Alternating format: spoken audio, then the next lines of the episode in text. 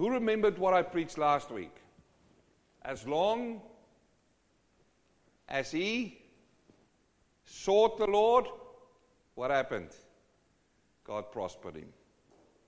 This was King Uzziah, wasn't it? Have you thought about it this week? Have you sought the Lord this week?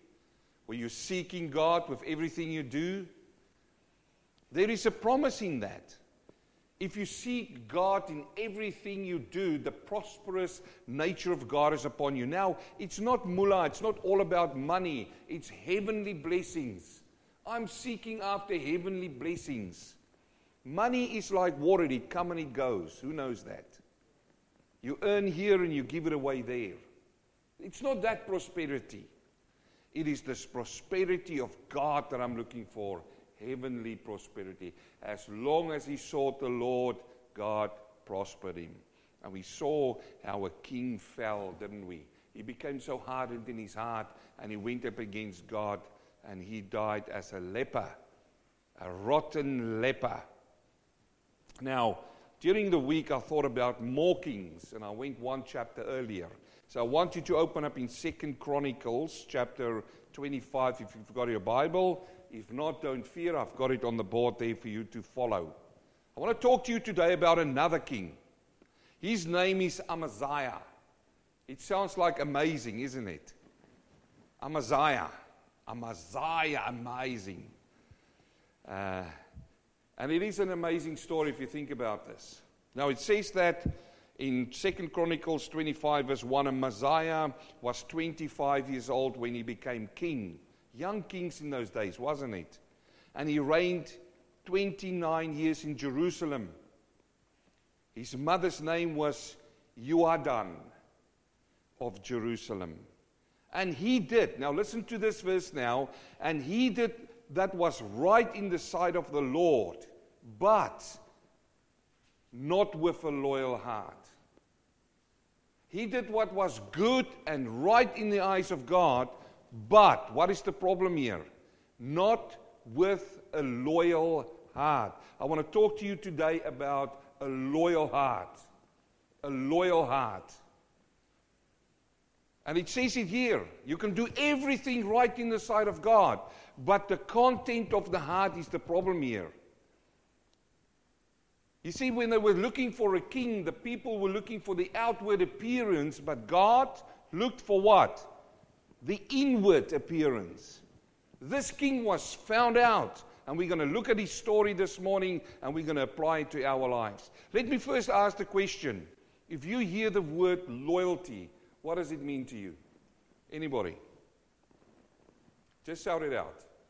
Not all at once. Kingship, okay. What does loyalty mean to you? Doing the right thing by you. I like that. Trustworthy. I like that.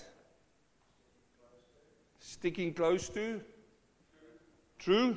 Who said that? Yep, true. Michael, it's true. Trustworthy, sticking close. What else? Respect. That's right. Come on, if somebody comes to you and says, I'm loyal to you, what do they mean? What is the meaning? Humbled heart, yes. What else? Supportive. That's it. We all got it, isn't it? A loyal heart. We know. Would you like it when somebody's loyal to you? That is well sought after, isn't it?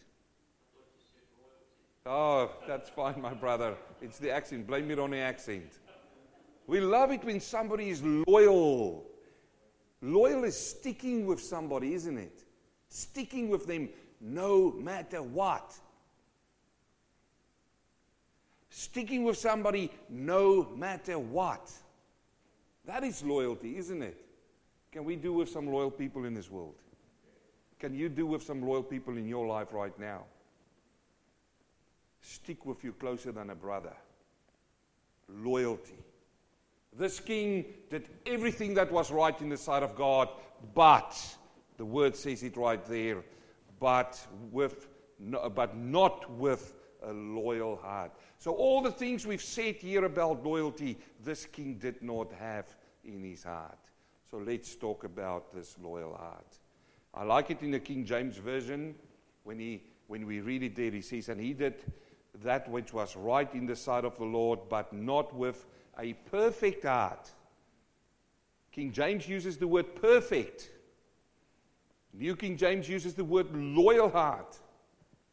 It's got the same meaning when it sits behind that. Would you like to have somebody with a perfect heart right with you right now? In your life right now?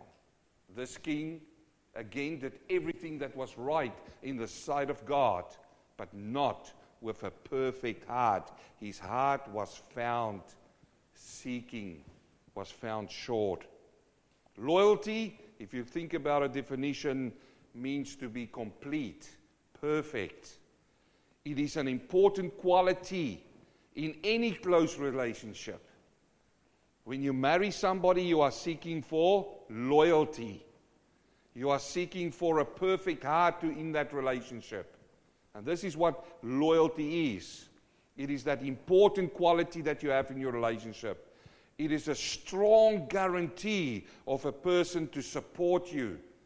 Who knows what guarantee means? If I say, I guarantee you I'm going to be there tomorrow, what's going to happen tomorrow? I'm there. If I'm loyal, I'm there.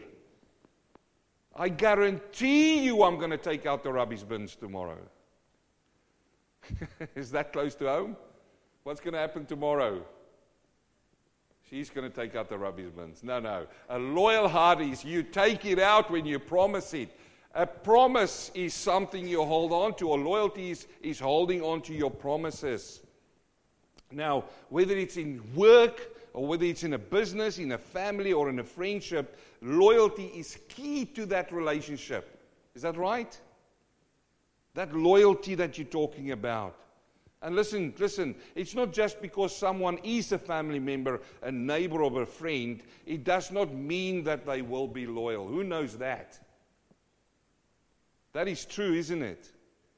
This king, again, when we think about him, Amaziah, he could have had an amazing story.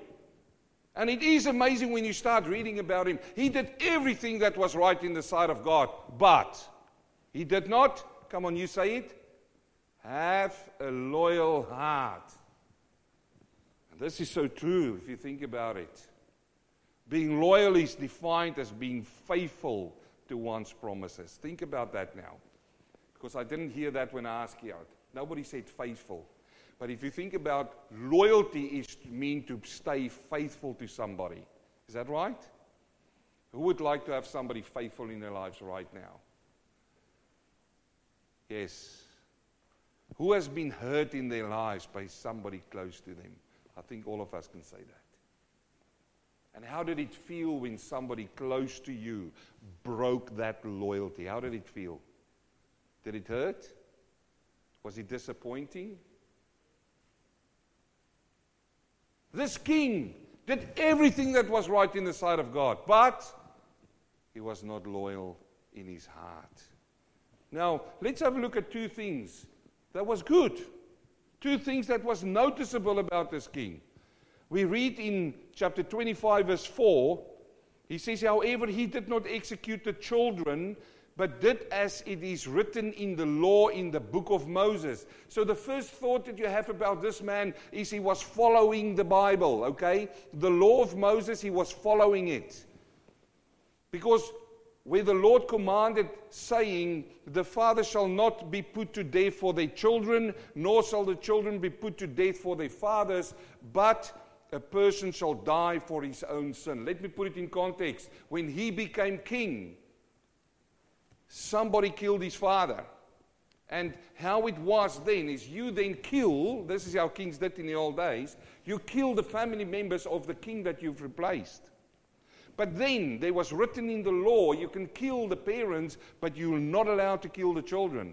So this man, this king, did every single thing that was right in the sight of God, according to the law, according to the Bible. What I want to show you this morning about this king is he was reading his Bible. And he was operating according to the Bible, like many Christians do today. Isn't it right? Who owns a Bible in this place? Have you got a Bible? Do you still read it? And this king did it. That was a noticeable thing. He can stand up and he could maybe, most probably, he could stood up here and start quoting verse after verse. Or when you visit him, he could say, I read my Bible. And he can even give you the Bible, and some places in the Bible might look like my Bible. You know, there's so much writing in the Bible all over the place. I'm not trying to impress you, but some guys too try to do that. They can go, look at that. Look how I work through the Bible like this king did. Like this king did. That was noticeable. And again, the Bible says, he says that he did everything that was right in the sight of God, even reading his Bible. There's one noticeable thing. So he didn't kill the little children, as it was instructed in the Bible. What was the second thing that's noticeable about him? Let's read in chapter 25, verse 6. He also hired 100,000 mighty men of valor from Israel. Remember, by now, the kingdoms were divided, the northern part and the southern part. The northern part is now where he went to them. He was going to fight a war, and he went to Israel, and see this word here, he hired. He hired. Who knows that the hireling does not stay? Who knows that the hireling is not loyal? We are not hirelings for the Lord. We are born into that body. We are born into the kingdom of God. He went and hired them. These people do something for money. How many of those people do you find in the world? If you ask them to do something, they go, hey, this is how much it's going to cost. Now he goes and he hired 100,000 mighty men of valor from Israel for 100 talents of silver. That was a lot of money back in the day. But listen to this now in verse 7. But a man of God came to him saying, O king, do not let the army of Israel go with you. For the Lord is not with Israel, not with any of the children of Ephraim. But if you go, be gone. He says, here is a problem here that I'm going to put in front of you. But if you go, go. Be strong in battle. Even so, God shall make you fall before the enemy. For God has power to help and to overthrow. What is happening here? You would say, that is a clever king. He did everything that was right in the sight of God. He reads his Bible. He follows according to the word and everything. Now he's into, and he goes to his friends. He goes to Israel. He goes, give us some men. Hire me some men. And he pays a good coin for that. He pays good money for that. But then God come to him and say, you shall not use those men of Israel. Why not? Because at that point in time, Israel was out of fellowship with God. They were worshipping false gods. They were worshipping in the high places. And here is the thing that you and I need to learn, brother and sister, that God will not bless that. God will not bless it if they are out of fellowship. In fact, God came by the man of God to him and says, you shall not use those people. And if you want to do that, like people are sometimes hard-headed, go ahead, do it. I want to throw something in there and say, be my guest. But know this. Know this. Sharp contrast. God will make you fall before your enemies. How many times have I seen over my life how people are craving after the fellowship with people who's out of fellowship with God? Is it important to be in fellowship with God? Absolutely. You might see people, and if I look over my life, I can tell you a lot of stories. I think of some names right now in my head of people who fell out of fellowship with God. And unfortunately, they don't walk with you anymore. But you see, brothers and sisters, we need to look forward and the upward way, yes? Keep on praying for them. But listen, God will not bless. God will not bless people who's out of fellowship with him. Remember last week, King Uzziah, as long as he seeked the Lord, what happened? God blessed him. And what happened when he stopped seeking God? He fell into sin. And what happened? He got leprosy. Leprosy is a rotten thing. Here, this king did everything that was good in the sight of God, but there was not found in him a loyal heart. And this is good. Now look at this. This is us, isn't it? Look at the next verse there, verse 9. Then Amaziah decided to send his people back. He listened to God. Good on him. Tick. Not only did he read his Bible like all of us do, but he was also obedient to the fact, I'm going to listen to this man. He went to these 100,000 men. He already paid them, remember, and he said to them, now you can go back. They were furious about it. Look, let me tell you today, sometimes you need to make a decision, and God sits behind the decision, and you make that decision, and people will be furious about it. Do not worry about that, I'm saying today, as long as you seek after God and are in fellowship with Him. I'm not saying we are troublemakers. No, we're not going to make trouble, but we go with the decisions that God gave us, even if it infuriates other people. But oh man, I love this man, because this is us. This is me. He comes to the man of God in verse 9 and he says, then Amaziah, this amazing Amaziah, I love that name. If you have a child next time, please give your child that name. He says, then Amaziah said to the man of God, but what shall we do about the 100 talents which I've given to the troops of Israel? I want my money back. That's what he's saying. He says, I've paid them, but I want it back. And what is the man of God says? He says, and the man of God answered and he says, the Lord is able to give you much more than this. Don't worry about the money. Oh, but we chase the money, don't we? You know what? I would write it down. That's the price you pay in the school of life of lessons. Sometimes you lose money. He lost all the money. But that's a noticeable thing about this king. So far, do you like this king? Come on. Are you sleeping, everybody? Yes, noticeable. Two good things. And let's translate it to the church today. You might see somebody in church. They read their Bible, man. It's going well. And you know, I'm listening to God when God says not doing it. And I want to toe the lie. But here is the thing which is just underneath where nobody can see. It's that heart of yours that God can see. That becomes the problem. And here is the problem. Let me show it to you. You can go and read the chapter this afternoon. It makes for good reading. In verse 2, it said the following, and he did what was right in the sight of God, but not with a loyal heart. And that's the problem this morning. My question to you is this morning, do you have a loyal heart? It's going to get exposed this morning. I'm warning you right now. And that's maybe sometimes why people don't want to hear these messages. It's too hard to fathom. It's too hard to understand. In 2 Kings, we learn more about what made his heart not loyal. 2 Kings chapter 14 verse 4, and it's talking about him. It says, however, the high places were not taken away, and the people still sacrificed and burnt incense in the high places. Now, what is this high places? These places were set up by Israel, the northern kingdom. So what happened is they had the temple, okay, where once a year you had to come to the temple, and you had to worship there and bring sacrifice there at the temple, the real temple. And then some of these people up in the Northern Territory Kingdom, they said, oh, you know what? Oh, it's so much pity to get down there. You know, we would saddle up our family. We had to sell some animals. So sometimes we got to take the animals, put up the donkey, and then we need to walk all the way down there to the church. All the way down there. To the real temple. And then we need to sacrifice there. And then we need to go all the way up again to our homes. That's sometimes the problem in the church today, isn't it? It becomes so hard to serve God.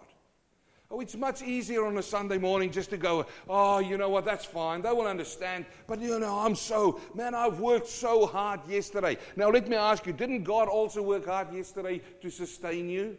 But He's here.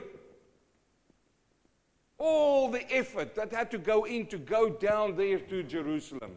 All the effort to go to the temple. So what did they do?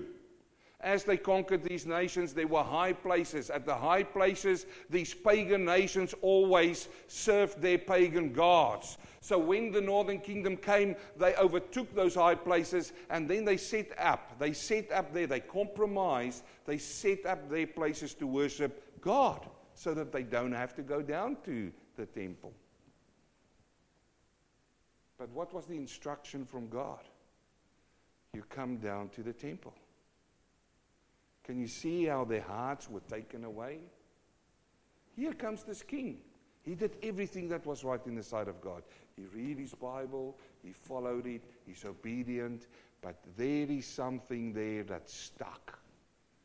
That stuck. What? He did not remove the high places.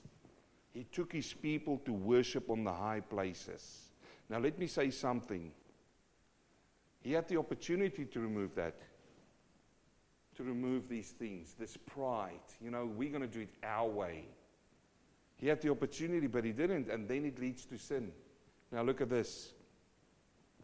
If you do not remove these things out of your heart, to make it a loyal heart, it leads to sin, the opportunity. In Second Chronicles chapter 25, we fast forward now again in his life. It says, now it was so after Amaziah came from the slaughter of the Edomites, which was a good thing again, that he brought with him what? The gods of the people of Seir, and set them up to be gods, and he bowed down before them and burned incense to them. This king who did everything that was right in the sight of God, but the problem was his heart. The problem was his heart. Outward appearance is fantastic, but inside there was something brewing. He did not, in verse 2 of that chapter, remove the high places, which always kept it open that once the enemy is going to come and lay the temptation before him, he's going to grab it. And that happens the same today. How is your heart this morning? Is there something still in there that doesn't make you perfect before God? Now, I'm not preaching a works gospel here. All you need to do is resign it to God and ask the Holy Spirit to help you, to strengthen, and to make your heart loyal before Him. Look at this king. He had the high places. He didn't remove the high places. And when the opportunity came that he had these emblems of the gods of Seir, what did he do? He brought them and then he started worshiping them. How many false gods do you have in your life? Things that take place in your heart where God needs to be. And now he says there, therefore the anger of the Lord was aroused against Amaziah, and he sent him a prophet who said to him, why have you sought the gods of the people which could not rescue their own people from your hands? You see how folly it is. But you see, we can sit here and say it's an Old Testament story. We can say that. But it's applicable. Let's fast forward to the New Testament. We also do have masters. Be warned this morning. Matthew chapter 6 verse 19, he says, do not lay up for yourself treasures on the earth. Treasures on the earth can become these things, you know, these idols where moth and rust destroy, where the thieves break and steal. But lay for yourselves treasures in heaven, where neither moth nor rust destroy and thieves do not break and steal. For where your treasure is, what will be there? Come on, read it out loud. Where your treasure is, what will be there? Amaziah, where was his treasure? He brought these gods back from Seir and he put it up in the high places. Where was his heart? With the false gods. But wait a minute, preacher. He did everything that was right in the sight of God. It means nothing now because there was found within him a disloyal heart. And something which started small here became a hurricane over there. A small little worm in the apple over there spoils the whole bunch of apples.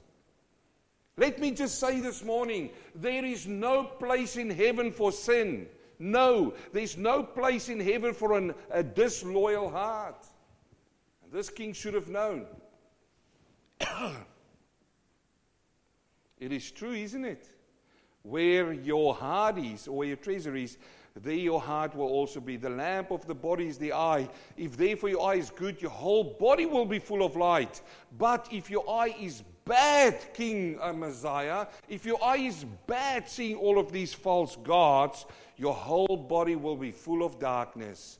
If therefore the light is in you is darkness, how great is the darkness? Now one cannot serve two masters. For either he will hate the one and love the other, or else he will be what? Loyal, there's our word, to the one and despise the other. You cannot serve God and mammon. He was talking about money here. Can you see that we also have idols?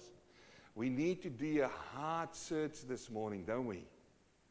The question this morning is your heart loyal? You can do all that is right in the sight of God. You can sing the songs, and I see it so often. These people sing the songs of God, hallelujah, it's praise the Lord. They quote scriptures and they testify and all looks good.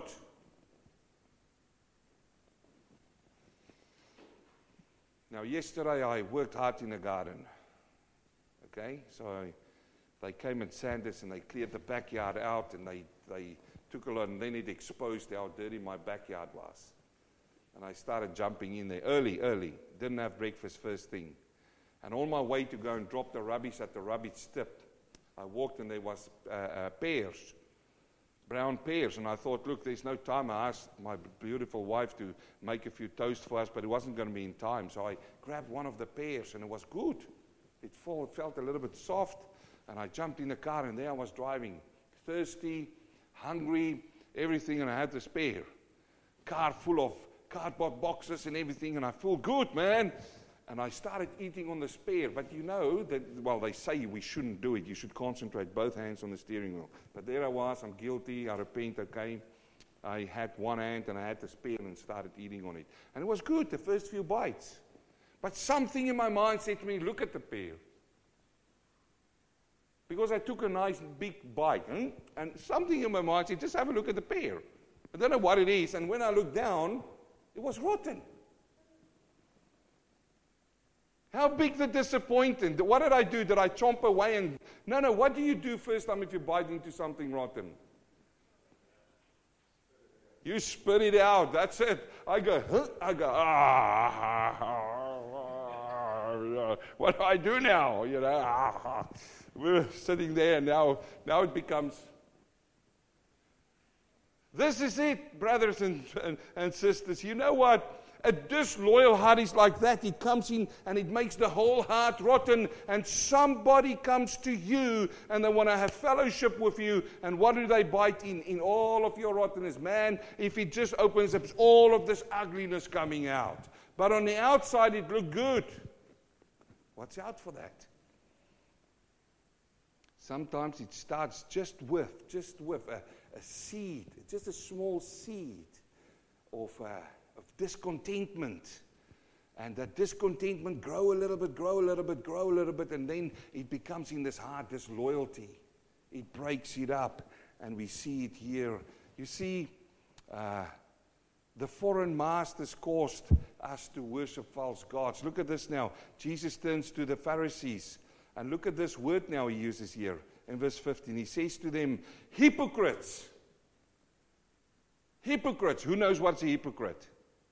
It's an actor. That's what the word literally means. You actors. You act somebody who you are not. He says, hypocrites. Well did Isaiah the prophet say that these people draw near to me with their mouths and honor me with their lips. Hallelujah! Oh, praise the Lord! Hallelujah! This is what he's saying. Oh, yes! And they go, wow, look at that guy, the way he's waving his arms, man. He must be a godly man. Some goes like this, and whoo, it looks good. This is what he says. He says, these people draw near with their mouths and honor me with their lips. But what is it? What does he say? But, there's that theological word of us. What does it mean? Sharp contrast. But, their heart is far from me. In other words, there's this loyalty found in the hearts like this King Amaziah. And in vain they worship me. That is terrible. Teaching us doctrines, the commandments of men. But you see, I'm not surprised because we are living in times of disloyalty. We're living in a Laodicea age. Look at this. In Revelation chapter 3, verse 14, we find the same thing. It's right through the Bible. And to the angel of the church of Laodicea, write these things, says the aim and the faithful, the truth, and the beginning of the creation of God. He says in verse 15, Revelation 3:15, I know your works. Now I wonder if he writes this to King Amaziah, what will you say? He did everything that was right in the sight of God. I know your works. That you are neither not or called. He says, here we go. You are not hot and you're not cold. I could wish that you were either cold or hot. So then, because you are lukewarm and neither cold nor hot, I will vomit you out of my mouth. What happened when I bit into that pear and I saw the rottenness in there? What happened? You said it then. I'm not going to eat this yucky, gunky stuff. I mean, if you love that, I've got a lot of pears now, okay? You can come to my house and I can give you some if you love that kind of thing. I don't. Oh, here the word says that because you are not hot nor cold. You get those Christians, don't you? Man, sometimes they're so on fire for God. They're hot. Oh, pastor, what can we do, man? This and wow, we are. Oh, it's all good. But a week later, they go cold. I go, man, can we just catch you on the way down when you lukewarm? And he says, no, we don't want the lukewarms, either with you hot or cold. And then this is the part now. Because you say, I'm rich on the outside, you see. We've become wealthy and have need of nothing. That's the church right now. And do not know that you are wretched, miserable, poor, blind, and naked. Now let me finish this morning by saying, we see this king that he did everything that was right in the sight of God, but he was not loyal in his heart. Let me tell you about somebody who's loyal. We serve a God who's a loyal God. Who can say amen to that? Deuteronomy 7 verse 9. Therefore, know that the Lord your God, I like those words, the Lord your God, the Lord your God. The Lord there is the title, it's a deity title of your God, Elohim. It's a three-part God. He says, He is God, the faithful God who keeps covenant and mercy for thousands of generations with those who love Him and keep His commandments. That's a verse that you should write down, that you should take and learn it off by heart. And then whenever you feel down and depressed, and whenever you feel this whole world is against you, you read this word, because if the world turns his back on you, there's one who will stick with you. Who's that? It is God. He is faithful. He is faithful. He's a faithful God who keeps His covenant and mercy for 1,000 generations. How many generations are you now since He said that? Not even close to 1,000. How wonderful is it to have a faithful God. What a friend we have in Jesus. What a friend we have in Jesus. Hey, think about that. Don't call me friend if you can call Him friend. Call Him rather friend than me. Look, let me tell you, brother and sister, we fail. We are humans. We are people. We fail. I say I'll be there tomorrow, and what happens? I get a flat tire, or something happens along the way, and I don't turn up, and you're disappointed. Yes? But He never gets a flat tire. Have you noticed? He never gets stuck somewhere in a back room. He's never too busy. He's always there for you. He's a faithful God. Can you shout amen? He's a faithful God. He's the God we serve. He's the God I serve. He's the one I want with me next in my car when I drive wherever I go. He's the one I want when I walk into my office and sit at my desk. He's the one when I go and play some ball in a park somewhere. He's the one I want with me all the way. He's the one I want there when I need to give somebody advice about his life. He's the one I want there when I make a big decision about my life. He's the one, the only one who's a faithful God. And we should be rejoicing in that. He's not like this king who did everything right but was found disloyalty in his heart. Let me share one verse with you, because there's a call upon you and me this morning. Everybody who hear my voice here and whether it goes on the net. Joshua 24 verse 14. Now therefore fear the Lord, serve Him in sincerity and in truth. In sincerity and in truth. When I asked you earlier, there's some of you who said sincerity, but this is loyalty. Serve Him loyal, sincere and truthfully, and put away the gods. Oh, if King Amaziah could have listened to this. Put away the gods. Go and burn on the high places, the places of fellowship, because it's going to cause you problems. Let me translate it to you. In your heart this morning, if you look in there and there's anything in there that's keeping you away from serving God, anything, how minute it might look, get rid of it. Get rid of it. This is what this verse says. Now, I'm again not preaching works.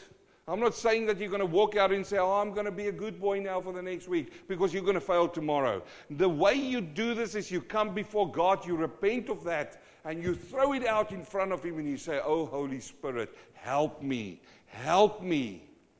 to burn down these high places. And put away the gods of your, which your father served on the other side of the river and in Egypt. Serve the Lord. Serve the Lord. How do we serve the Lord? Everything we've got, we serve the Lord. Give Him everything. Here in the book of Corinthians chapter 12, verse 1, Paul, you can go and read that. Paul says, I beseech you, brethren. He uses the word beseech, to give your lives as a living sacrifice to Him. That's what he says. What is a living sacrifice? What is a sacrifice? Let me ask. It's an offering. If you give sometimes the suffering, what does it mean? It means you give it to die, yes? Otherwise, what is a sacrifice else? A sacrifice costs you something.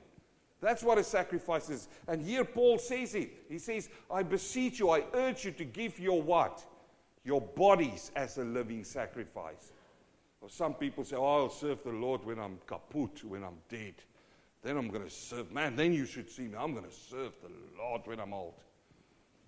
But I want to enjoy my young life. When I'm old, man, I'm going to... Man, when I go kaput and I'm not here anymore, man, I'm gonna be with David and the angels and sing to him, and then I'm gonna dance like a king, and whoa, it's gonna be great. No. He says, when you're alive, now that you can do something on this earth, give your body as a living sacrifice to God. Here in the Old Testament, he says, serve the Lord. That's how you serve Him. And in verse 15, he says, and if it seems evil to you to serve the Lord, choose for yourselves this day whom you will serve. Whether gods which your father served, that were on the other side of rivers, gods, but make a decision, that's what he says, in whose land you will dwell. He says, make a decision who you will serve. Man, your family is going to come after you. Let me tell you that this morning. You're going to decide to serve God, and the family is going to pull you back to the religion of the fathers. Listen, let me tell you, we ain't in a religion. We're in a relationship with Jesus Christ. That cuts you free from all religions. But these days, listen to me, it's coming. There is a big apostasy coming in the church. And you know the biggest thing is they pull people who were in freedom back under religion. They bring him in back into all these old churches. Oh, you've got to do this thing religiously before God is going to bless you. That is a lot of nonsense. Let me tell you, there's freedom in Christ. There's freedom in Christ. He set us free from all of that. Oh, here Paul writes to the Galatians, to a church in Galatia. He writes to them these words. This is not on the board, brothers. I'm just overflowing now. I hope it's okay. I'm going to do it anyway. He writes to these people in Galatians. He says, oh, you foolish. He uses the word. Go and teach me. Foolish Galatians. He said, you start in the Spirit, which is freedom in Christ. And now you're brought under the law again. Let me tell you, brother and sister, be careful, be aware. We who are here today, you can hear my voice today. Be careful not to be pulled into somebody else's religion. You are sitting here this morning because you are free in Christ. I pray so out of my whole heart this morning as you sit here under the freedom of Christ. Sit and continue in that, but serve the Lord. And do introspection into your heart to have a loyal heart before Him. Let it not be found in you that you've got high places still sitting there. This man says, make a decision. Don't become like this time we're in now, lukewarm. Oh, then I'm going to serve God. Ach, nou gaan ek die Here dien, maar nou gaan ek hom nie meer dien nie. That's just South African of just I'm going to hang in the balance there. Did you catch that, Peter? I spoke Afrikaans there for you. Oh, I'm just going to do it now. I'm on fire for God. And then tomorrow I'm serving other gods.